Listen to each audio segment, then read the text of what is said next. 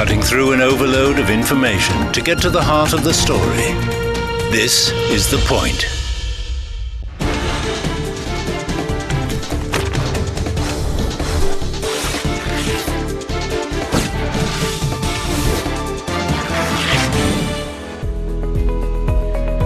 Welcome to Headline Buster, brought to you by The Point. I'm Li Chouyan, sitting in for Liu Xin.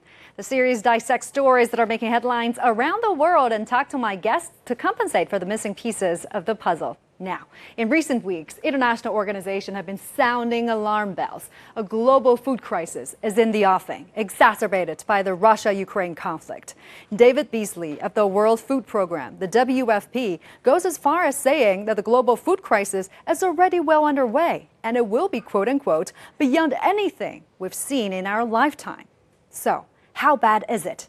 Well, according to the 2022 edition of the State of Food Security and Nutrition in the World, as many as 828 million people, that means at least one out of 10 in our world today, go to bed hungry every night.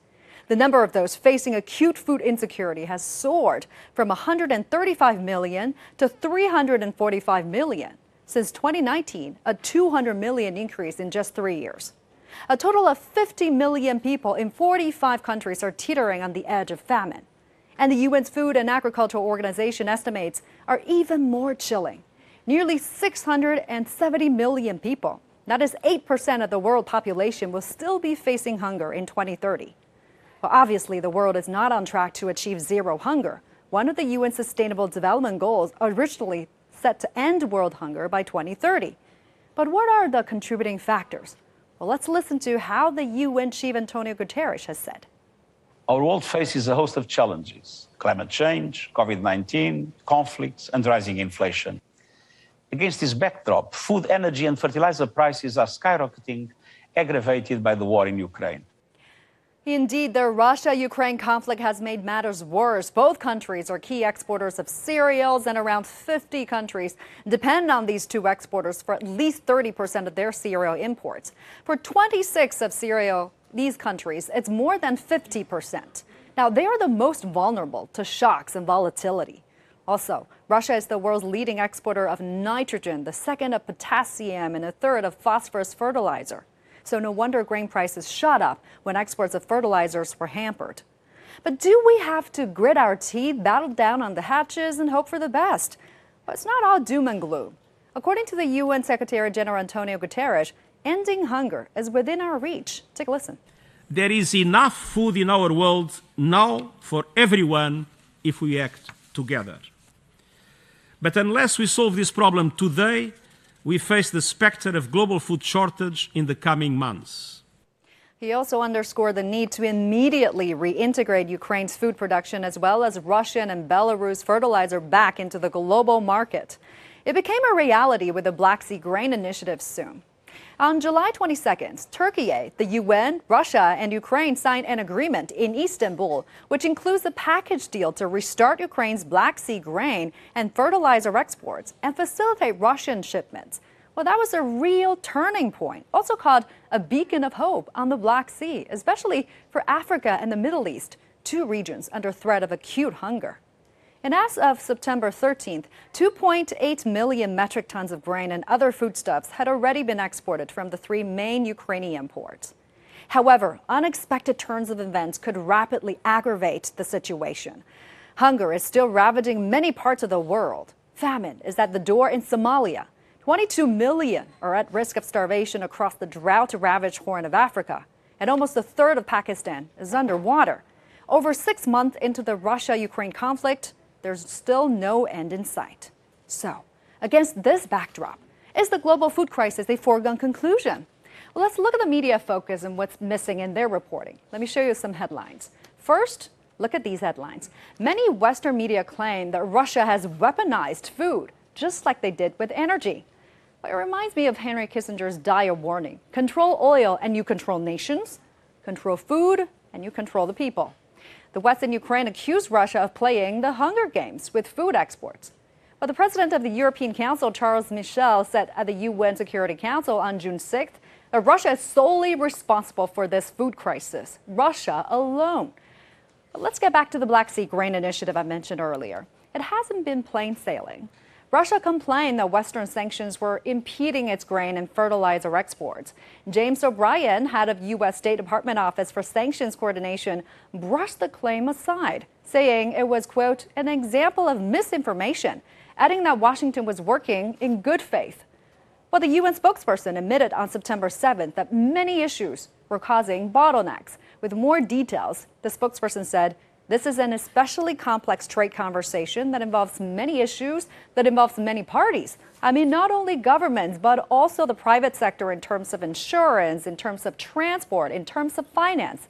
And we are working hard with all the parties to eliminate the bottlenecks. Pretty vague, isn't it? So, what are these issues? And what are these bottlenecks? We don't have the foggiest idea. So, coming back to Charles Michel's assumption, is Russia solely responsible for this food crisis? Well, the answer might not be as straightforward as it seems. If this wasn't enough, China is in the media spotlight once again.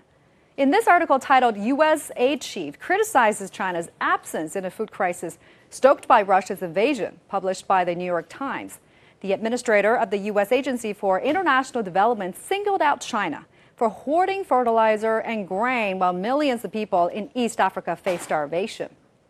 In fact, China not only feeds its nearly one fifth of the world's population with less than 9% of the world's arable land, the country has also made positive contributions to safeguarding global food security through projects including the China FAO South South Cooperation. In recent years, China has donated a total of $130 million and sent a large number of experts and technical personnel to countries in Asia, Africa, Latin America, and the Caribbean, as well as Pacific Island countries under the scheme. And China has been the largest contributor in terms of funding and has sent the most experts and undertaken the most projects among all developing countries. So it would seem that the U.S. isn't quite seeing the bigger picture here. China has been active and has provided solutions to properly equipped countries with the skills and knowledge its population needed. As the Chinese proverb goes, give a man a fish and you feed him for a day, teach a man to fish and you feed him for a lifetime. And finally, the blame game might end up as a mugs game. Everyone will lose, some more than others. This editorial piece published by The Guardian gave us a clue about what the root causes of the food crisis might be.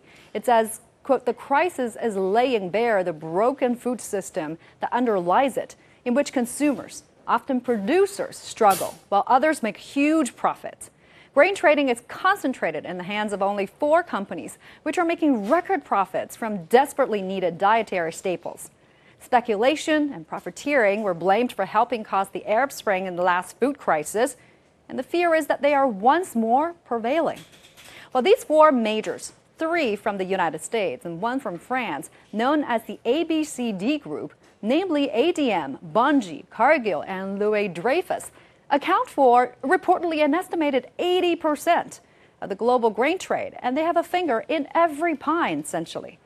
So instead of pinning the blame to anyone falling from grace or accusing others of ulterior motives, why not try and work out a solution collectively on grain and fertilizer shipments?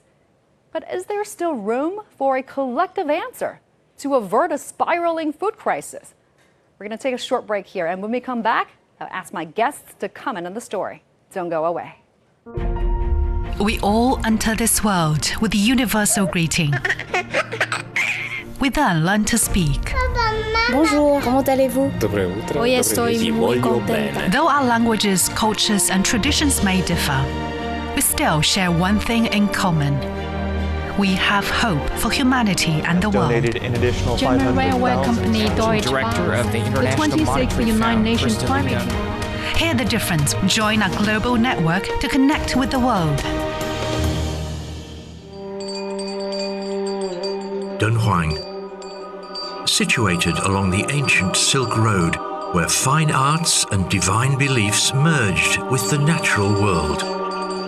It's where the East and West interacted, and where the world's largest Buddhist art gallery still fascinates and amazes people today. A place where stories of life and death, love and hatred, passion and desire, faith and sacrifice have been generated and told for 2,000 years. Buckle up for our new podcast, Why We Love Dunhuang, the one and only podcast that can take you to the fantasy world of Dunhuang and beyond through our audio tour. Listen and subscribe for free on major podcast platforms. Why we love Dunhuang? You will have your answers. Making room for all opinions and seeing events from more than one side. This is The Point. Welcome back to Headline Busters. So, is a global food crisis a foregone conclusion? Well, let's get more perspectives onto this. We've got a great panel. We're joined by Professor Sheng Yu at School of Advanced Agriculture from Peking University. He is joining us from Beijing. Great to have you with us, Professor. And also Professor Joseph Mahoney from East China Normal University. He's joining us from Shanghai.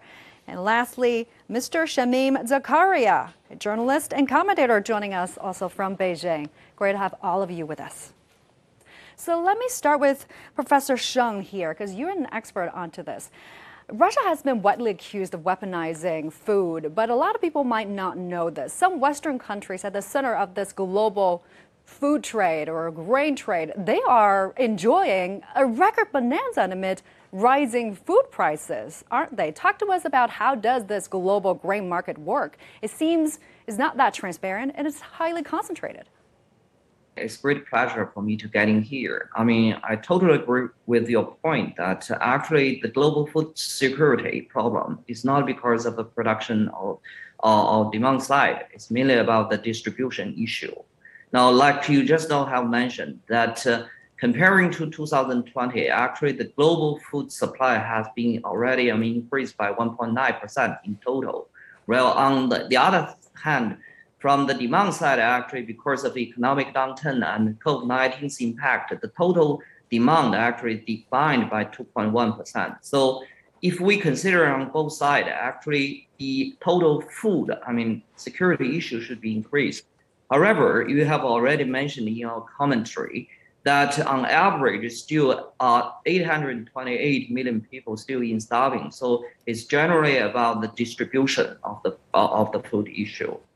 So, according to you, we don't have that much of a supply issue at this moment, but rather the distribution problem is causing perhaps an imminent global food crisis. Uh, Professor Mahoney, is that also uh, what you think? Well, I do think that uh, we we've had uh, in terms of pricing, uh, we have this idea that um, um, that the speculation in the futures market has in, impacted prices, along with uh, global inflation associated with the U.S. Federal Reserve's monetary policies and Washington's fiscal and foreign policies uh, plus the conflict in Ukraine, uh, which has contributed in part to disrupted shipping, uh, soaring energy and fertilizer prices, as you noted before. Um, and then, you know, we've had uh, irregular and extreme weather, which has impacted uh, regional um, agricultural production um, in, China, but also in, in Pakistan, and certainly a poor crop in South America this year. Uh, and at the same time, we've had, although we've had some increased uh, production, as the professor noted, we've also had rebounds in demand as, as the world recovers from COVID. But again, as as you noted, uh, one of the problem lies with the major traders, the the so-called ABCD uh, uh, uh, companies, um, and you noted that they that they control as much as eighty percent of the of the global grain trade. Some people uh, suggest it's even higher. Uh, at 90%. And some critics allege that these companies have vast stockpiles of grain that they are selling bit by bit to reap profits given current high prices but that could be instead uh, used to uh, ease uh, supply problems. And one of the concerns here is that these are private firms that, that are interested in making profits, um, and they're not uh, transparent on how much they hold or how much they could release to help uh, improve food security in places that are uh, quite vulnerable, but but poor and unable to afford the, the, the prices that are currently being demanded. So there are concerns of profiteering and speculation in all of this. And Mr. Zakaria, let me get your take on this. What do you think? Because up until now, the UN has been saying the food crisis has always been about affordability, not so much about availability. But, you know, with the war between Ukraine and Russia drags on and the effects of climate change beginning to bite, will we soon face both affordability and availability issues in the near future? Well, Sure. Thank you for the question. So let's first understand what are the reasons that you know that uh, pushed the food prices up. It's because of you know supply and demand factors, weather and disease outbreaks, geopolitical conflict, and natural disasters. And we see that in the present scenario, all these boxes tick. And having said that, let's also, uh, it would be incorrect to solely blame the ongoing conflict in Ukraine for the high food prices. That's because prices has been rising and quite strongly rising since the mid 2020. And if I were to quote the figures, like between May 2020 to February 2022, according to the uh, Food and Agriculture Organizations of the UN, food price index went up by 55.2%, and, and it led by like 159.4% rise in edible oils, and, and it followed by you know sugar and other dietary uh, and other dairy and cereals. So uh, at the moment, the, the food price has been uh, high uh, which started increasing from mid 2020 the global food prices has been high at a 10 at at a 10 year high. So and and the reasons as i said like it would solely not be it would it would be incorrect to solely blame on the ongoing conflict. And let's also not forget that western sanctions because of the western sanctions some buyers are avoiding to buy you know grains from russia due to the western sanction. And that is also uh, escalating the food crisis yeah, there are obviously a lot of factors contributing to a food shortage globally. So, Mr. Sheng, what are some of the factors, either natural or man made? Talk to us, give us some concrete examples. Well, uh, there are a couple of issues actually in addition to this conflict. Well, one thing is about the weather condition. Know, everybody knows, starting from, I mean, early this year, this, the northern hemisphere actually is suffering from this, uh, I mean, severe drought throughout uh, European countries as well as North America. Uh, according to FAO ex, uh, estimation, there are around 1.4% of the decrease in the harvest of I mean the grain in summer period. This actually gives some contribution to the, uh, the, the limited supply of the grain in the early year. The other side actually is I mean the continuing or ongoing uh, spread of the pandemic in the early year also causing more difficulty for logistics of uh, the uh, the supply things, including not only just about the, the grains, but also including this, I mean, fuel as well as uh, uh, materials, I mean, which is used for the agriculture production. Third part of things, I would say that, uh, uh well, uh, most of the countries, because of, I mean, the, the, the, the, concern of the, of the regional di- dispute, as well as, as, I mean, freedom of domestic I mean, food security. As a consequence, they actually I mean, impose a lot of very strict uh, exporting uh, uh, policy. I mean, in the early part of this year, this also I mean contributes to uh, uh, how to say the pandemic. I mean, uh, the, the the panic throughout the whole world. This also I mean adding a lot of I mean uncertainty I mean to the supply side. So wrap it up, I think I mean all the above three factors, I mean, play some important role in affecting uh, or contributing to the higher uh, food price for the moment. Yeah, and some countries are especially vulnerable to extreme weather conditions, right? Case in point, Pakistan. The vegetable cost there has been up 500% because of the record flooding. But let's also talk about the Black Sea Grain Initiative. Uh, Mr. Zakaria, let me get your take on this. This initiative is reintegrating much needed Ukraine grain back to the global market. But how effective is it in helping prevent a global food crisis? Is it just the lull between before the storm? Well, it's difficult to uh, uh, say what, pinpoint like what exactly how it will pan out. But for the time being, let's say that there's a steady decrease in international food prices and, and the increasing availability of the badly needed grain from Ukraine. As and it can be said that uh, this is these are the early signs of success. And if you if you listen to the statement from the UN trade chief like Rebecca Grynspan, she said that the prices have steadily gone down and export from Ukraine and Russia has increased uh, since July 2000 uh, since July 22 uh, when when the grain deal was struck, and it has helped to ease the pain for 1.6 billion people in the world. So I think for the moment it looks like a constructive agreement. Having said that, the conflict or, or the, the, the fear always looms large that if in case uh, Russia decides not to continue the continue the deal after it, it expires, what will happen, and, and will it again push millions of people into into hunger, especially in the in the developing countries? So it'll only time will tell how things will pan out. Yeah, that's the big question there, right? Will Russia agree to extend the agreement because this agreement could be automatically renewed without further negotiation. But Russia has been openly expressing the dissatisfaction with this agreement. Uh, it's not happy about where the Ukrainian grain is going, saying that Ukraine is go, uh, Ukrainian grain is only going to wealthier European countries, not poorer countries. This claim is denied by the United Nations, of course. We have to point that out. So, Professor. Mahoney, uh, what are the chances? What are the chances of Russia extending the agreement? Well, I, I, my sense is that Putin will not block uh, extension. That that would be um, uh, very uh, uh detrimental to uh, Russia's uh, global image, including many of Russia's friends and allies that have remained neutral in this conflict. they would be the ones likely to to suffer the most from it. Um, however, it, it, should be noted that Russia's recent setbacks on its eastern front in Ukraine uh, might uh, complicate uh, Moscow's strategic uh, posture. Uh, it might compel it to rethink the deal, or it might compel it to accelerate other aspects of the conflict that could disrupt both supply and, and the logistics with, with moving that grain to market. And what could happen if Russia denies to extend the agreement, Professor Sheng? Well, in my opinion, number one, I mean, if this extension is not made further, then definitely will uh, uh, negatively affect, I mean, the supply side. As you all know that Ukraine's export is accounting around, I mean, like 10% of every tradable grains, I mean, in the world. But on the other hand, we should look at the issue more from more optimistic perspective. Number one thing here is that the current initiative only covered maize export so according to the current situation, FAO only uh, how to say make adjustment for the more I mean uh, supply. I mean based on the the, the the the initiative. I mean for for for maize itself, but didn't change any expectation for wheat and other type of things.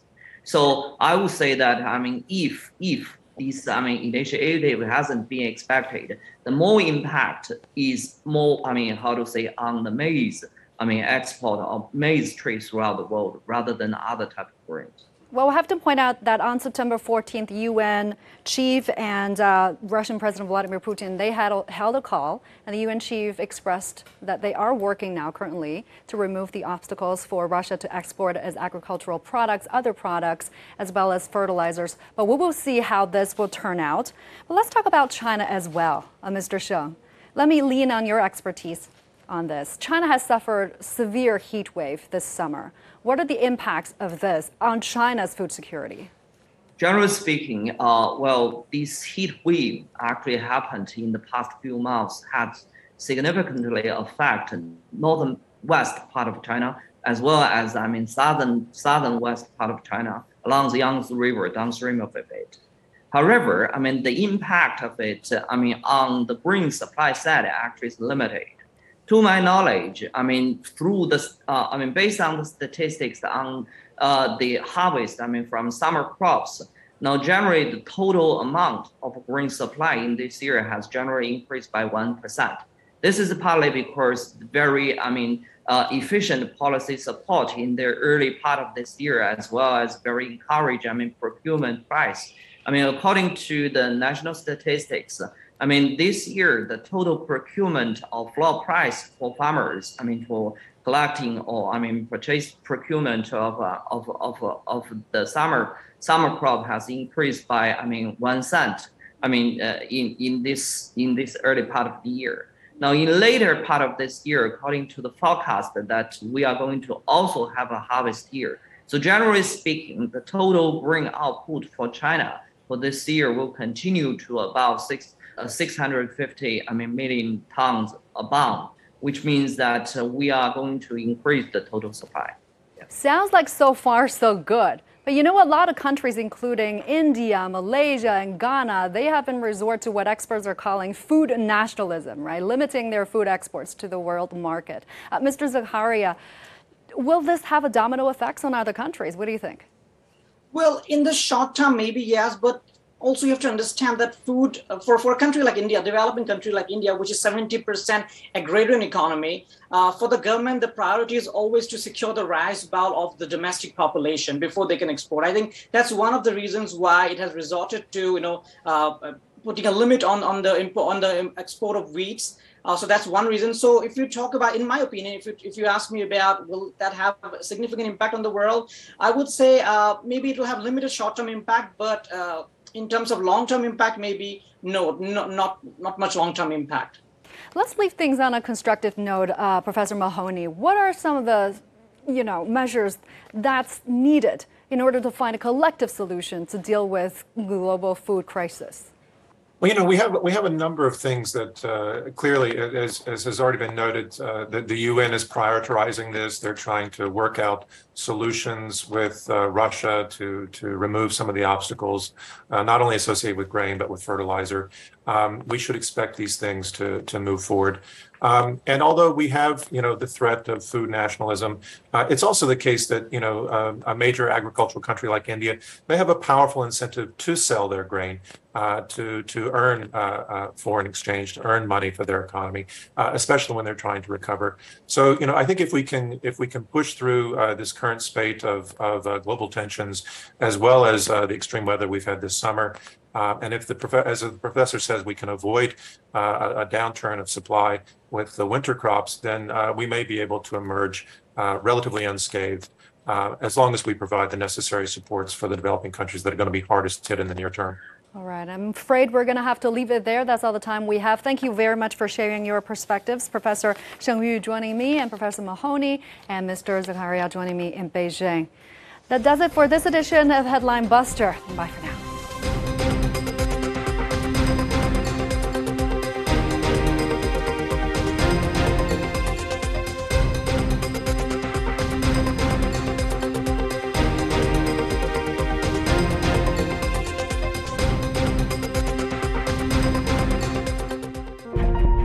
We all enter this world with the universal greeting. We then learn to speak. Bonjour, comment allez-vous? Hoy estoy muy contenta. Though our languages, cultures, and traditions may differ, we still share one thing in common.